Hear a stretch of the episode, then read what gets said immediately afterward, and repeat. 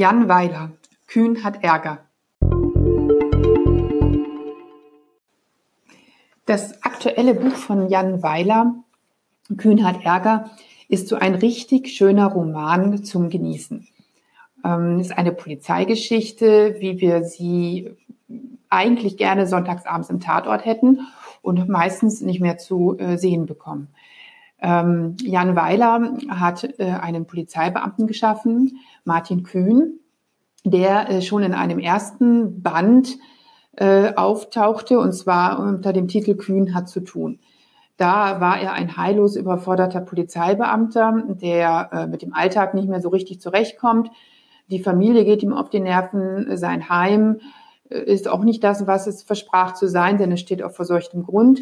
Dann kam damals noch ein Mord hinzu und schlussendlich landete Martin Kühn im Burnout, im Zusammenbruch in der Dienstpause und in der Reha.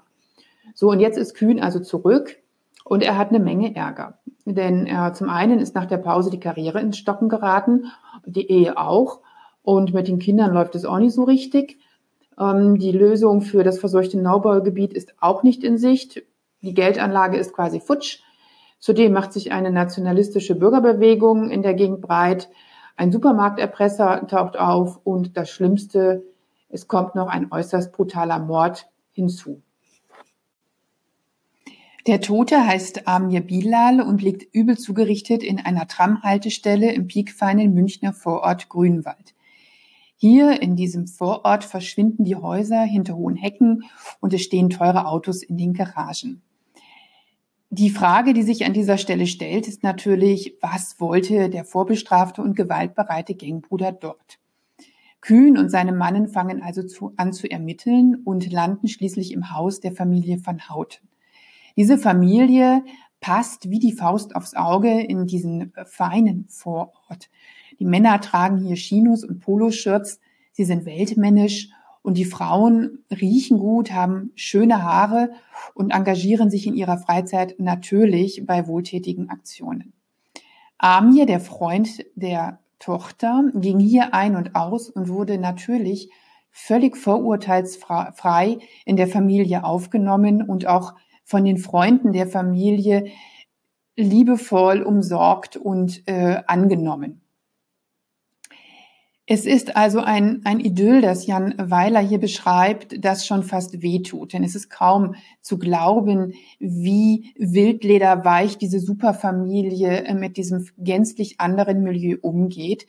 Ähm, das, das ist so, so schmerzhaft, idyllisch äh, beschrieben, dass man selbst sich schon ganz schlecht fühlt als Leser, wenn man nur einen bösen Gedanken fasst oder nur einen Hauch davon verspürt, dass man vielleicht nicht ganz so gut sein könnte wie diese Familie van Houten. Das alles steht in einem kompletten Gegenteil zu Neuperlach, wo Amir Bilal groß geworden ist. Wer in Neuperlach wohnt, der macht höchstens eine kriminelle Karriere.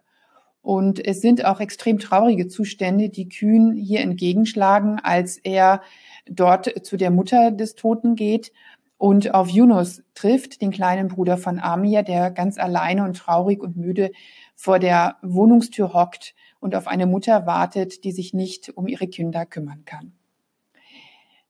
Man kann also schon fast sagen, dass Jan Weiler nicht nur eine gute Kriminalgeschichte geschrieben hat, die sich dann auch recht konventionell auflöst, sondern er hat auch einen ganz tollen Gesellschaftsroman geschrieben. Er schafft es tatsächlich, Gesellschaftsschichten zu sezieren und fortzuführen.